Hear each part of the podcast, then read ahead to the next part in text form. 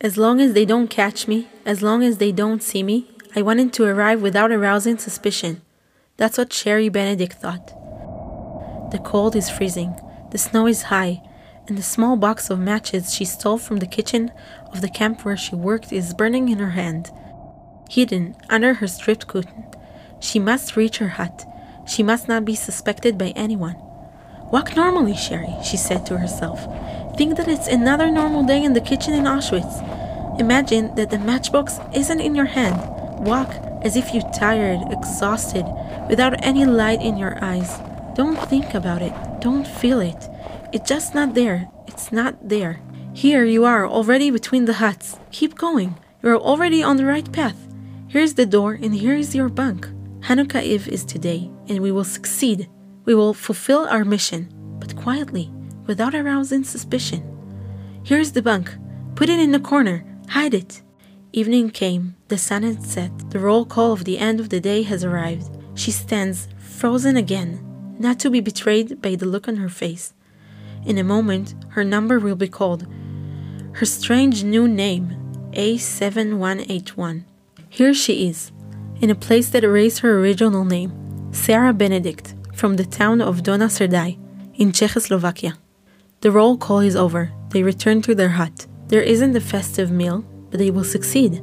They will celebrate the freedom of the soul. It's almost a week since she and a group of girls have been working in secret, and now they are gathering quietly, cutting the potato in half. Elsa brings the cube of margarine she was given and kept in secret. Hyla stole a potato from the vegetable garden where she worked. Eva unraveled some threads yesterday and made wicks out of them. Here, everything is already ready. Now just don't let anyone inform them that they saw something strange and that the couple won't surprise us. They hold their breath. They put the potato in the center, make holes in it, and stands around. For a moment, I feel the smell of Hanukkah evening at home with my mother's potato fritters, and even all the voices of my brothers, nephews, and brothers in law were in my ears, as if they all came again for a moment to be with me at this lightning, longing that will never end. If only we could succeed. They stand up and in a low voice they begin to bless together. ברוך אתה השם אלוקינו מלך העולם, אשר קידשנו במצוותיו וציוונו להדליק נר של חנוכה. ברוך אתה השם אלוקינו מלך העולם, שעשה ניסים לאבותינו בימים ההם בזמן הזה. If only a miracle could happen. ברוך אתה השם אלוקינו מלך העולם, שהחיינו וקיימנו והגיענו לזמן הזה. You are crazy! Voices were heard from all around them. Because of you, they will punish us all. What are you doing? And they continue quietly and emotionally, saying the ancient prayer in Hebrew language. הנרות הללו אנו מדליקים על הניסים ועל הנפלאות ועל התשועות ועל המלחמות ועל הנחמות שעשית לאבותינו בימים ההם בזמן הזה. And they sing silently.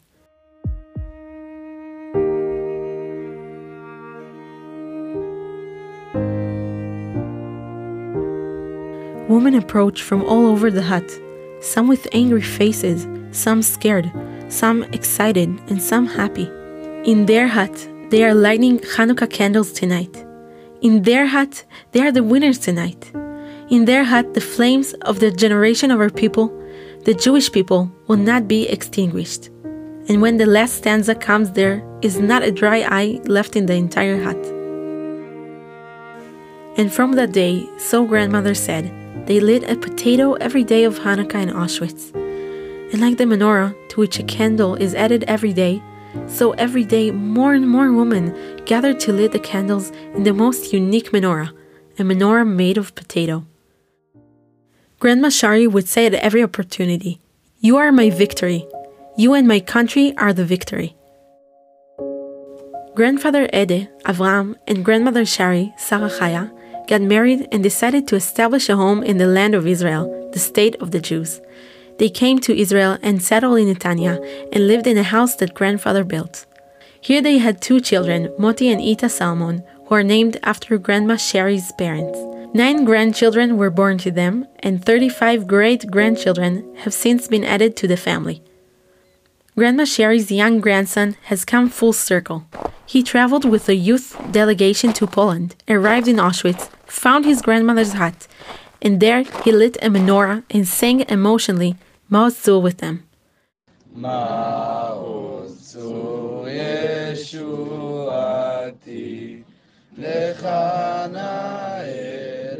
In the 15th of Kislev, the month of Hanukkah, we mark the passing of grandmother Shari. And this year, we invite you to join us in our special family lighting of the menorah. We ask you to light a menorah made of a potato next to your family menorah, in memory of the victory of the spirit of Shari and her friends against the evil intentions of the cruel Nazis. Cut the potato in half, make eight holes in it, and another hole for the shamash. Put oil or margarine in the holes and put the wicks in them.